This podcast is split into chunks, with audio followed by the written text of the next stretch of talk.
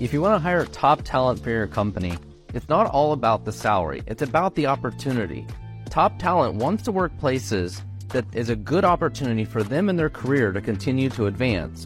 For example, they want to learn and they want to grow. They want to know that they can make an impact at your company. They want to feel comfortable with the team and whoever they're hiring with. They want to work with good people that they can learn from. They also want to understand the health of the company, what industry they're in. Is the company winning or losing in the industry? Are they selling the product for a very small amount and getting their teeth kicked in? Or are they selling it for a bunch of money and they're growing like a rocket ship?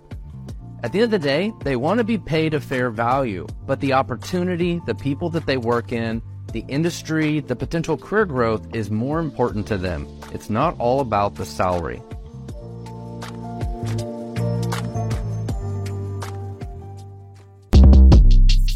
Short Cast Club